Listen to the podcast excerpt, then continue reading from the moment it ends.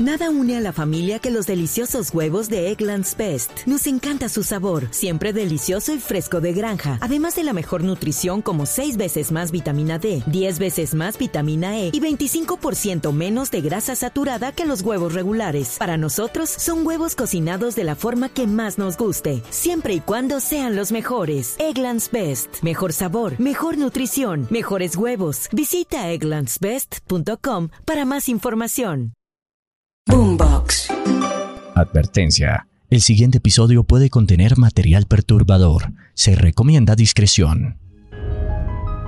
Bienvenidos, esto es Diagnóstico Criminal y hoy estamos aquí para analizar la historia del terror de los Andes, el asesino en serie de más de 300 niñas inocentes. Lo que llama particularmente la atención sobre este caso es que el asesino se ve a sí mismo como una persona inocente. Él además dice disfrutar de los asesinatos, de hacerlo sobre todo a plena luz del día y se proclama como un defensor de la justicia. Hoy tenemos a Luis Eduardo Ariza, él es psicólogo jurídico y forense y junto a él intentaremos comprender lo que pasa en la mente de un hombre como estos, adicto a matar en serie de una manera despiadada y a seres totalmente inocentes. Bienvenidos a Diagnóstico Criminal. Y recuerde que Diagnóstico Criminal se encuentra presente en todas las plataformas de audio en Spotify y Boombox.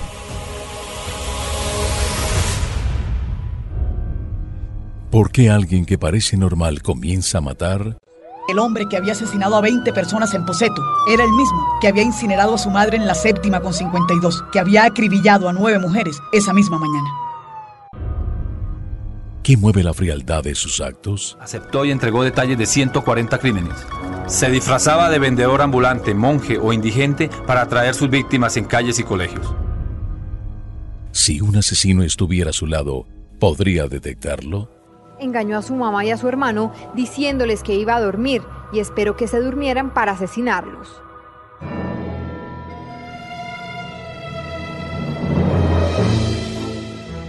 Durante los próximos minutos reviviremos los crímenes que horrorizaron al país y junto a expertos ahondaremos en las mentes siniestras de quienes los cometieron. Margarita Bedoya les da la bienvenida a un nuevo capítulo de Diagnóstico Criminal. Comenzamos.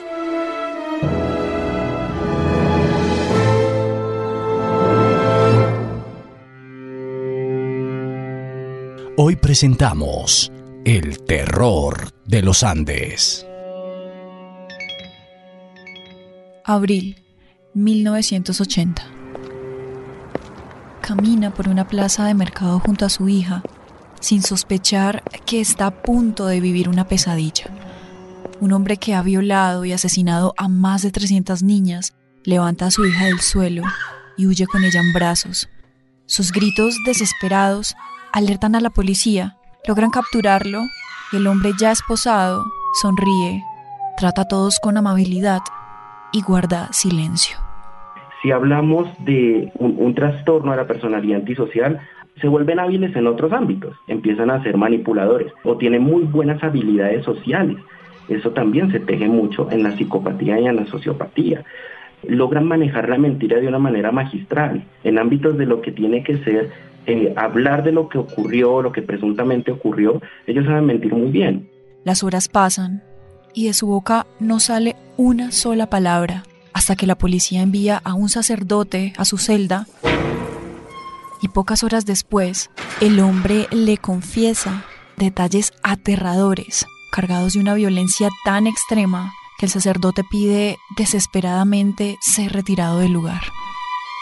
Le había contado que violaba a sus víctimas y las estrangulaba mientras las miraba fijamente a los ojos. También le había dicho que deberían premiarlo por haber cometido estos actos de manera tan magistral. A veces este tipo de de, asesinos seriales tienen también conductas o tienen parámetros muy narcisistas. Les gusta mucho el poder eh, tener la atención, el, verse más grandes, magnificados. Es algo que es propio de ellos y que, que les gusta tener ese tipo de, de atenciones.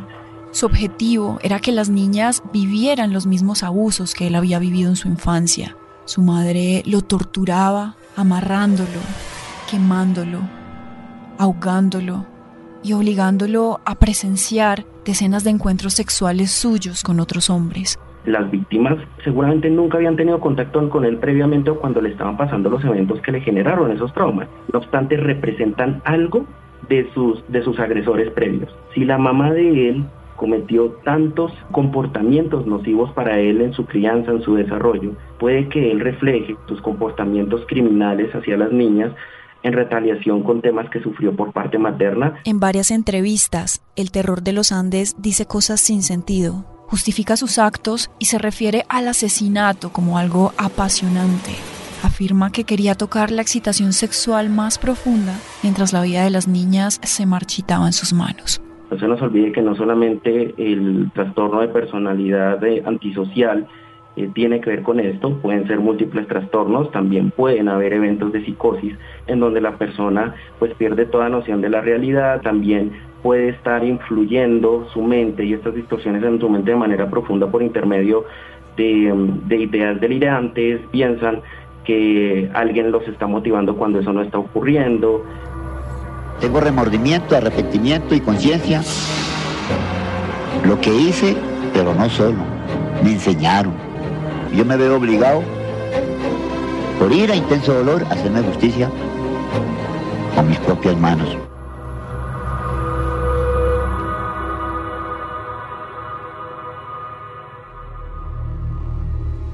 Y el diagnóstico criminal para el terror de los Andes es sociópata con personalidad antisocial, rasgos narcisistas y episodios psicóticos.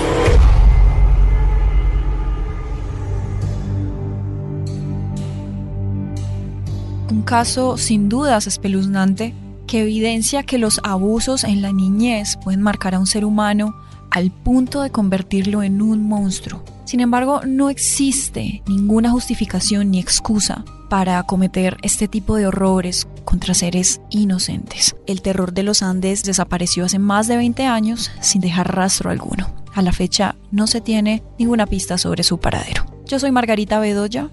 Esto fue Diagnóstico Criminal Gracias por estar aquí un capítulo más. Nos escuchamos en el próximo episodio. Este caso se basó en hechos reales, década de los 80, diversas ciudades de Colombia y América Latina. Boombox.